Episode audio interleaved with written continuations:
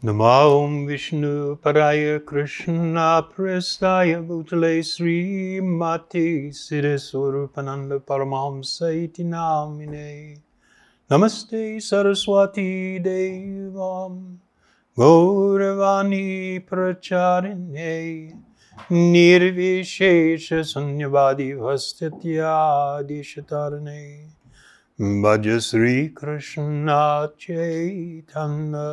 Prabhu Nityananda Sri Advaita Gadada Sri Vasadi Gaur Bhakta Hey Krishna Kauruna Sindhu Dinabandhu Jagatpati Gopisha Gopika Kanta Radha Kanta Namosute Hare Krishna Hare Krishna. Krishna Krishna Hare Hare. Hare Rama Hare Rama. Rama Rama Hare Hare. Hare Bol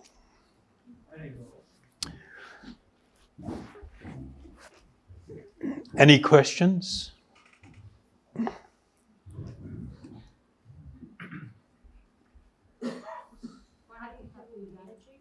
Huh? You don't have any? How do I have all my energy? Because I'm hooked up with Krishna. he is the source of all energy. So, according to his wishes, I will have energy, or this body will be finished and I'll be off somewhere else. That's his doing. I'm easy. I'm just along for the ride. Somebody else had a question? No.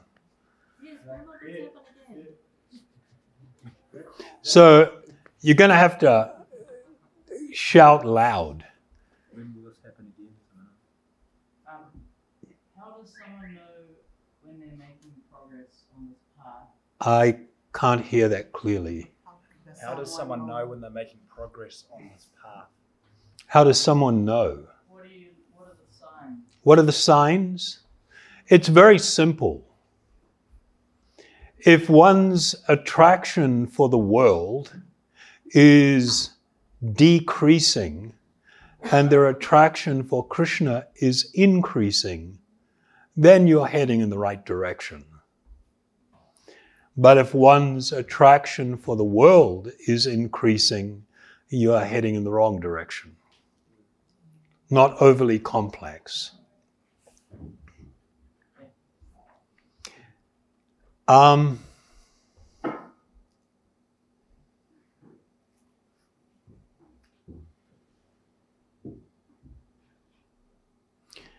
in the a text known as the Chaitanya Charitamrita, it describes the path of both transcendental experience and the development of actual love for God in the process known as bhakti. And it describes in the beginning, one is encouraged in devotion to the Lord by association of saintly devotees. This is called sadhu sangha. Sadhu means the saint, and Sangha means the holy association.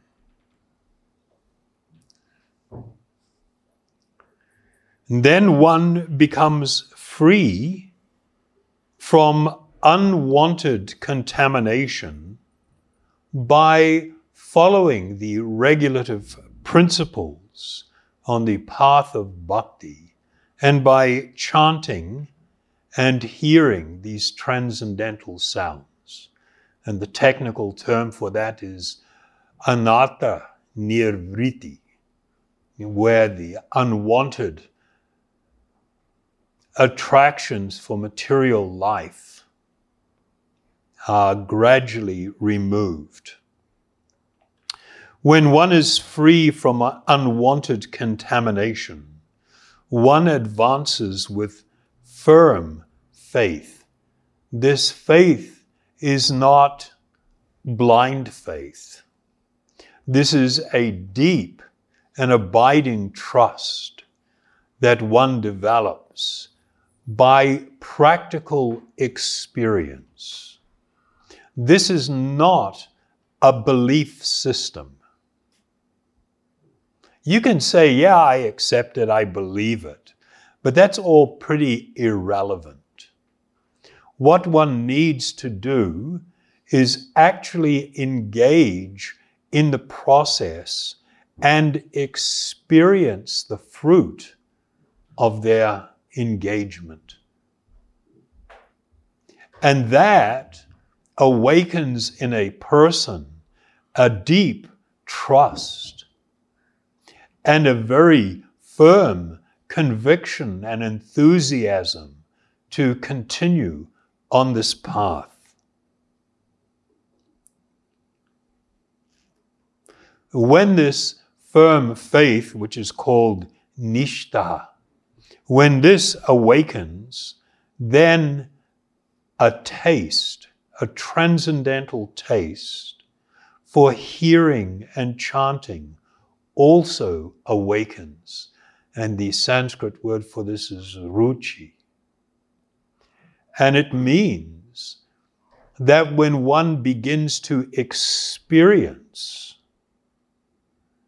this spiritual sound, the reality of what's contained there, then one develops a spiritual greediness for this taste. There is a great enthusiasm driven by this amazing experience, this taste, ruchi. After this taste is awakened, deep attachment arises. This is called ashakti. Ashakti means that one becomes so attached to this spiritual process and experience that the lifetimes of engagement, entanglement, and conditioning that one becomes covered by in the material world begins to slip away with great speed and one finds themselves in a somewhat, not somewhat, in an unshakable condition. When I first engaged in this process, when I had gone to India, I, I was experiencing in my life this unpleasant experience. I, I had been a totally crazy hippie and a somewhat of a yogi where everything goes. And so that experience and lifetimes of an accumulation of material experience means we have very deep seated attachments for material concepts. The idea that I can find a home in this world, that I can actually find fulfillment and real happiness here, that I can find love here, all of these kind of things. This is really deep conditioning. But I had met my spiritual master and I was just in awe of his amazing presence and his profound humility. And I had very firm acceptance that this was a genuine spiritual path and process. And I was drawn and attracted to. I mean, it was like, it was crazy land, all right? I, I mentioned to someone this morning, I, I, for me, it was like a do or die thing. When I went to India, I went there on a one way ticket with, with $12. I wasn't coming back. And I didn't know how I was going to survive or make it. But I was desperate to find some real answers and to know what is this purpose of my life and to know Krishna, to actually come to know God. And so eh, I, I was, you know, very convinced I needed to do this. But I was speaking with a very close friend and mentor. And I was telling him, I, I feel like I'm in a battlefield in no man's land. You know, in between the two lines of troops and artillery, and you're out there in the middle, and it's like you're getting it from both sides. And you don't know where you go, what, what you're going to do. You know, because on one hand, we have a spontaneous attraction for material life and material misconception. We're really drawn to it. The idea of instant stimulation. You know, I don't have to mess around. I just reach out and grab what I want and indulge, and there's an immediate response. But then on the other side, I know that this is true that this is transcendental spiritual truth. And I know it's in my best interest. And while I accept that and I am drawn, I have this spontaneous attraction for material life that's not easily overcome. This experience that's just been described here is actually a very advanced spiritual condition where one is unmoved by the material world and things of this world, the experiences, the desires of the body and mind. They may even still be there, but they are of no consequence. One is very maturely fixed in this deep attachment for their spiritual experience and practices. One becomes deeply attached to Krishna and this spiritual sounds, his holy names. And from that attachment, the seed of love of love for Krishna grows in the heart. And this condition is called bhava. Bhava is the awakening of the initial experience of actual love for God. When that ecstatic and transcendentally emotional state intensify, then that is called love of Godhead or prema. And such love is life's ultimate goal, and it is the reservoir of all pleasure. So, um,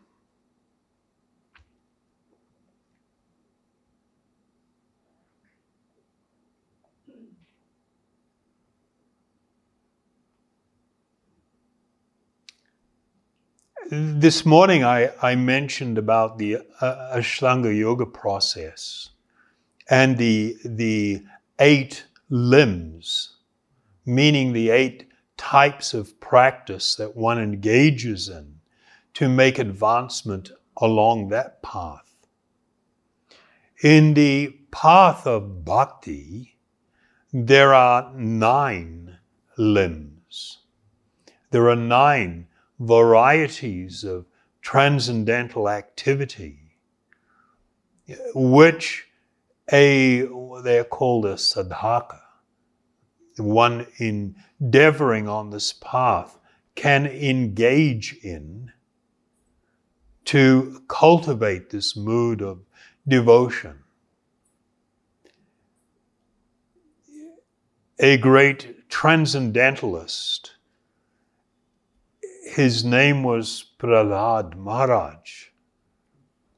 He was only five years old and was fully spiritually enlightened and has been declared in the Vedas to be one of the 12 Mahajans, meaning the great personality who can be their, their conduct and their life should be emulated by all.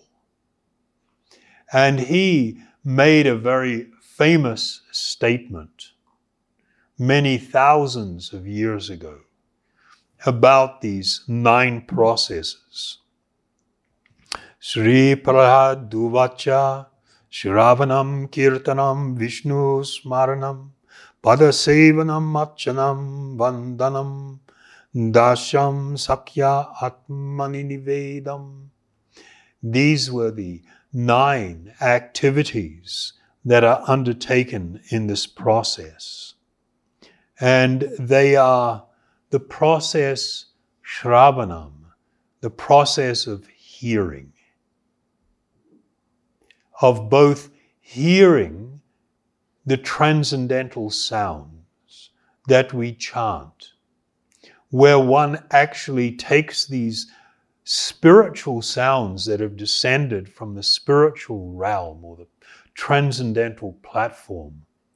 One takes them in through the ear and allows them to enter the heart, where one then bathes in and experiences them. The other form of hearing, of Shravanam, is to hear from spiritual authorities or from transcendental literature, the Vedas. When one receives instruction by oral reception and incorporates that instruction within their life, this is really one of the main foundational practices of bhakti. And the second one, kirtanam. Kirtanam actually means literally glorification. But, you know, this people talk about kirtan. It comes from this word, kirtan. It is the glorification of the Lord. And one does this by either chanting these transcendental sounds or speaking about the transcendental nature, pastimes, and qualities of the Supreme Person or his incarnations. And that also includes the great transcendentalists.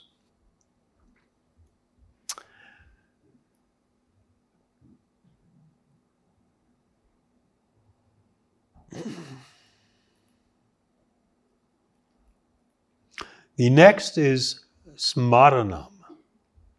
And this is the process of remembrance.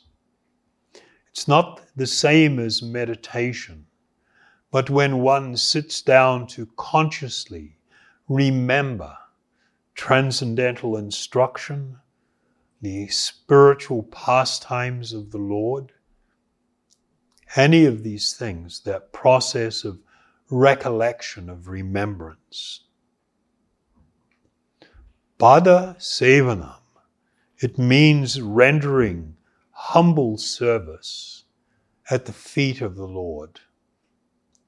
Archanam, this is the process of engaging in transcendental worship.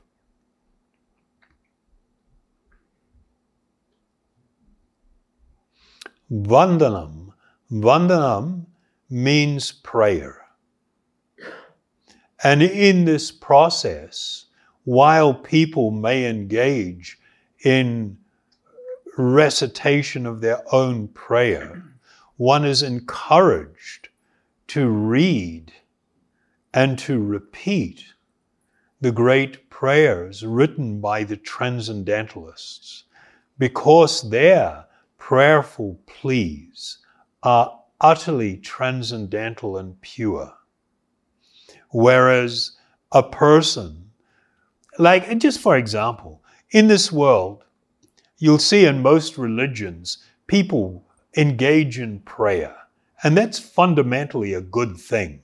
However, mostly what people are asking for are what? Please cure my body. Please help me financially. Please help my kids.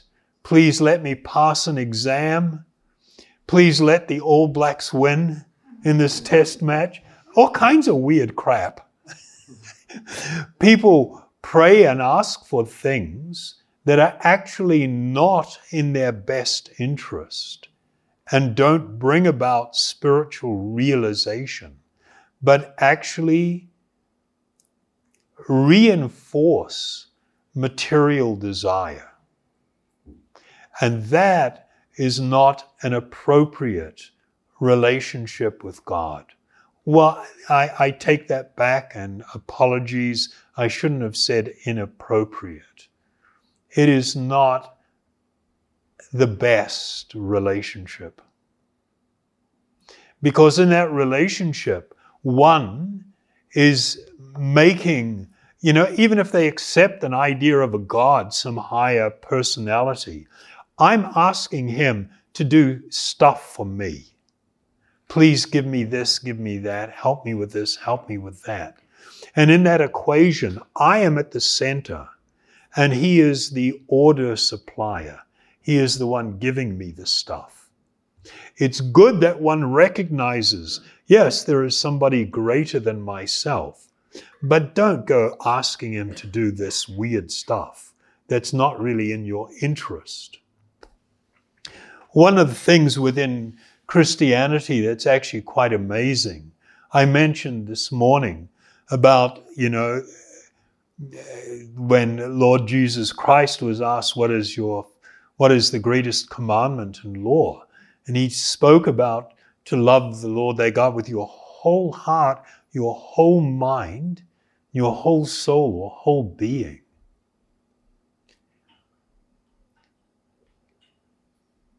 Only a couple of the early Christian fathers or saints of the church have discussed an idea that's actually mind blowing.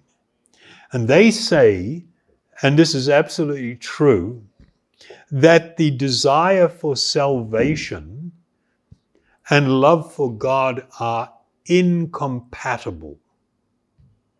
They cannot exist in the same space. And the distinction is that when a person seeks salvation, they may be asking, Oh God, save me. But in that prayer, I am the central thing, and God is on the outside saving me, doing something for me. He is rendering service to me by saving me. Whereas in the doctrine of love, one seeks nothing and asks for nothing. They only seek to become pleasing. How may I, how can I please you? How can I serve you? And these are two completely different worlds. And so it is very unfortunate that within modern Christianity, there is this massive focus on salvation. And in doing that, one cannot really contemplate, consider, and seek this first and foremost commandment.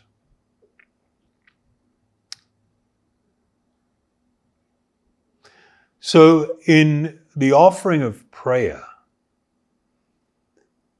one was advised in this path to look to the previous acharyas, the great saintly teachers, and actually study their prayers and recite their prayers because they are the highest of transcendental aspiration. They are the most perfect, and in doing that, we learn. Then the next limb was called Sakyam. And this means to make the Lord your best friend. That's an amazing idea. That this we everybody seeks friendship and a friend. And in the path of bhakti, one is encouraged to cultivate a relationship with Krishna based upon intimate friendship. Then the next item is Atmani Vedam. This is such a deep, deep word and idea. It is about complete and utter, complete surrender to the Lord, where one does not exercise any independent will, wish, or desire, but is fully surrendered. If we actually begin to unpack these things, one would see quite quickly that this path of devotion is not for the faint hearted and not for the sentimentalist. Much is asked of you. In fact, your whole life is asked of you. And in return, you will receive the greatest of treasures. The treasure of love for God is unlimitedly valuable. And the price to pay is the price of utter and complete surrender to the Lord. The process is a gradual process that one approaches step by step.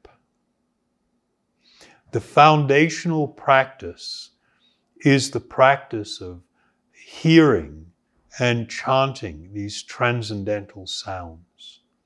And so a reasonable amount of time every day is put aside for personal meditation on these spiritual sounds. Usually we use beads, they call this mala. And the process of chanting with mala is called japa, the repetition of the mantras. There are three stages of experience in this meditation. The first is what's called the clearing stage, whereby it's like if you go out and stand in the sunshine, or you go immerse yourself in a river or the ocean.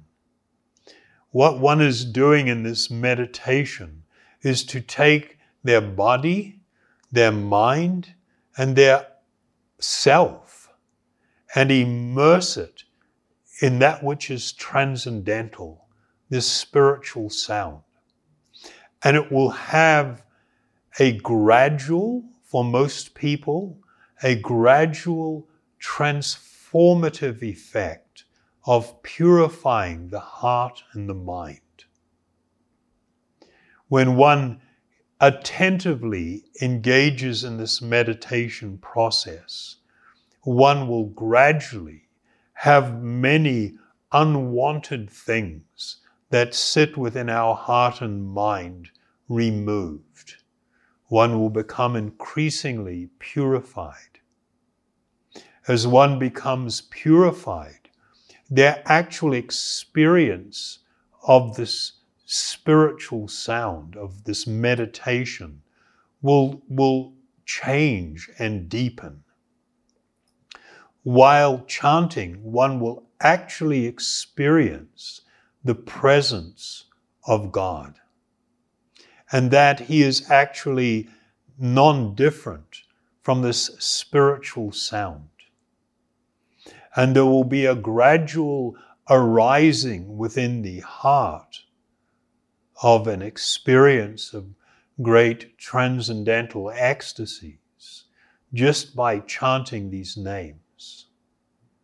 And if one is able to continue chanting in this way, then gradually there will be a, an ecstatic awakening of actual love for God.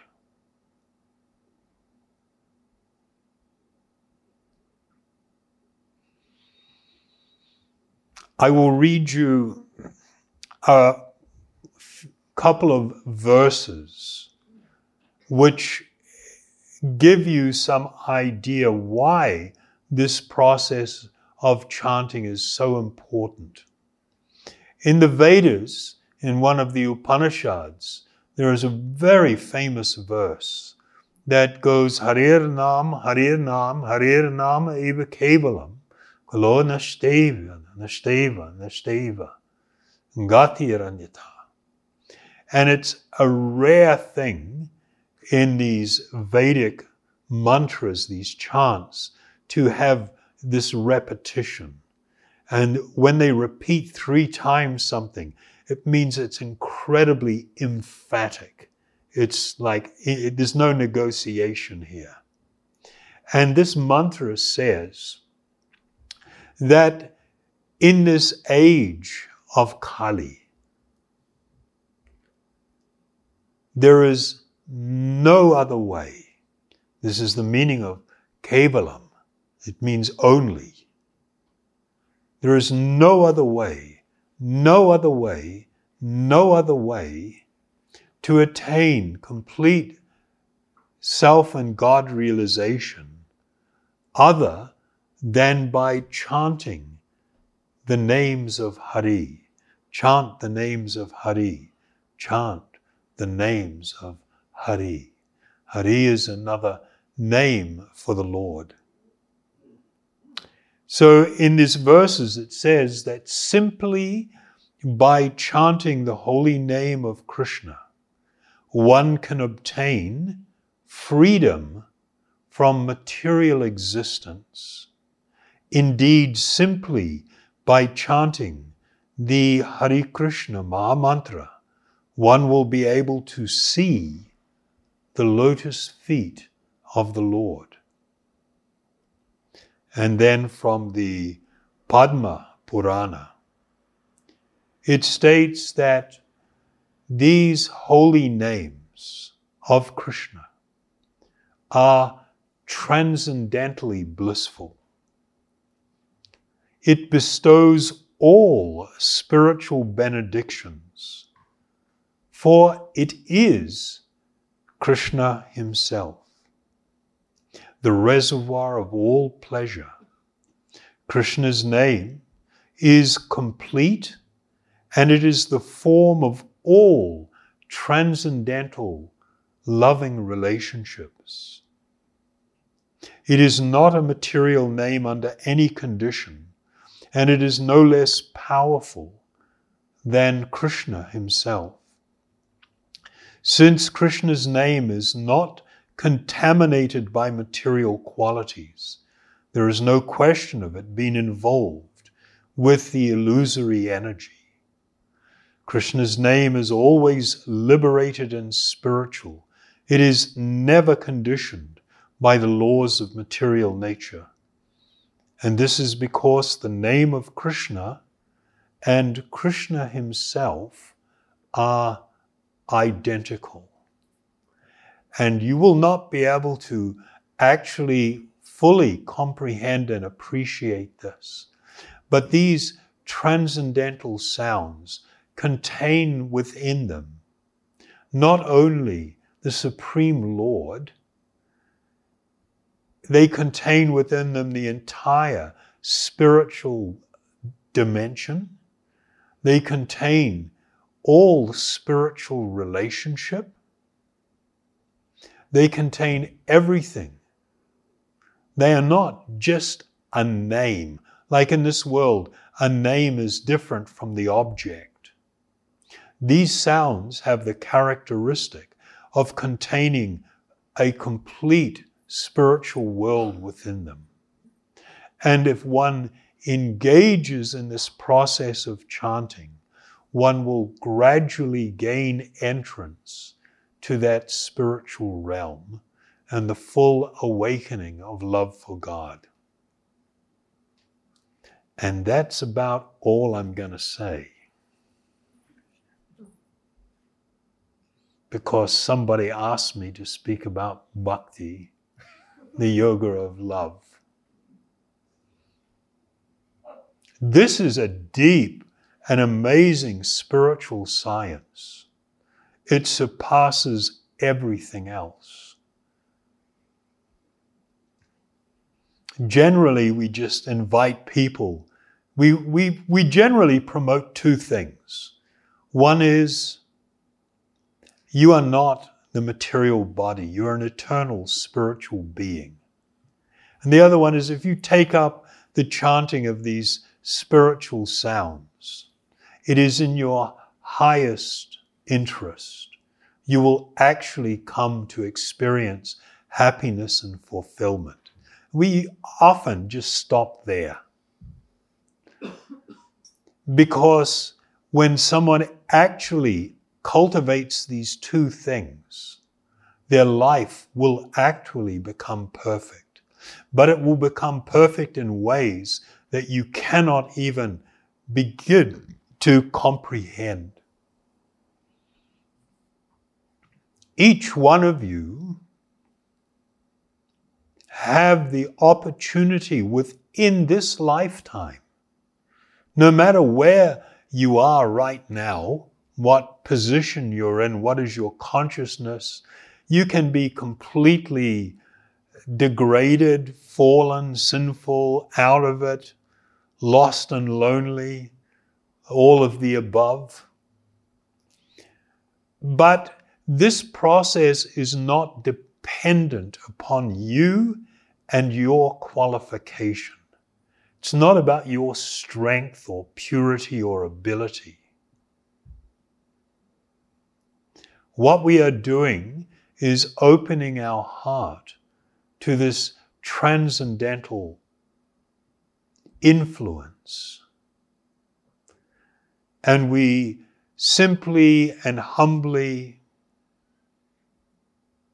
await for the fog to be lifted, the veil to be lifted, for full spiritual enlightenment to gradually manifest, for us to come to personally encounter and cultivate a deep transcendental relationship with the actual Lord of our heart. And that's it.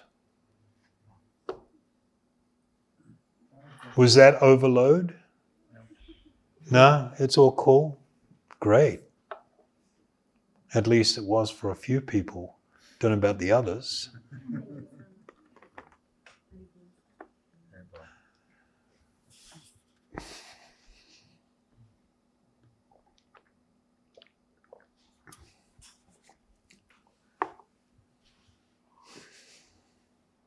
the great Chaitanya Mahaprabhu. He was, in his time that he spent here, he was known as the greatest scholar in India. His, he, he became a massive and well known teacher of logic, grammar, nyaya at, at the age of 14 he was able to easily defeat and debate anyone, the topmost scholars. He was extraordinary. And then all of a sudden, his whole life changed. He began to manifest what his real purpose was. And he traveled throughout India speaking about this process, but himself also engaged constantly in this process of kirtan, and more accurately, sankirtan, which means the congregational chanting or glorification. And he wrote in his own, with his own hand, eight prayers that are incredibly profound. And the first one says, he speaks a, a glorification to this great transcendental process, this congregational chanting. He describes how it is the benedicting moon dispensing the cool moonlight of transcendental grace upon everyone that participates. And he described that it actually gives us a taste for that great and eternal happiness, that nectar for which we are always anxious. Everybody's always anxious to taste sweetness in their life, great transcendental pleasure and sweetness. And he said that it is through this process. You know, when we're chanting tonight, just like I was mentioned earlier, when you are completely lost in chanting, even if it's for a moment, even if it's for five minutes, you are actually benefiting from, effectively benefiting from what's described as samadhi, where you are just simply absorbed in that transcendental chanting. And it touches you in your heart and it alters your life.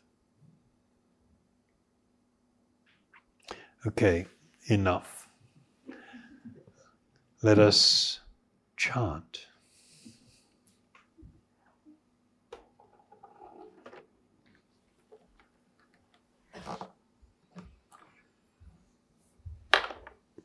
So, probably the neighbors are really, they were upset yesterday, they're probably more upset today.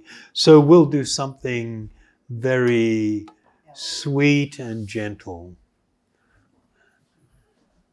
And I ask you to just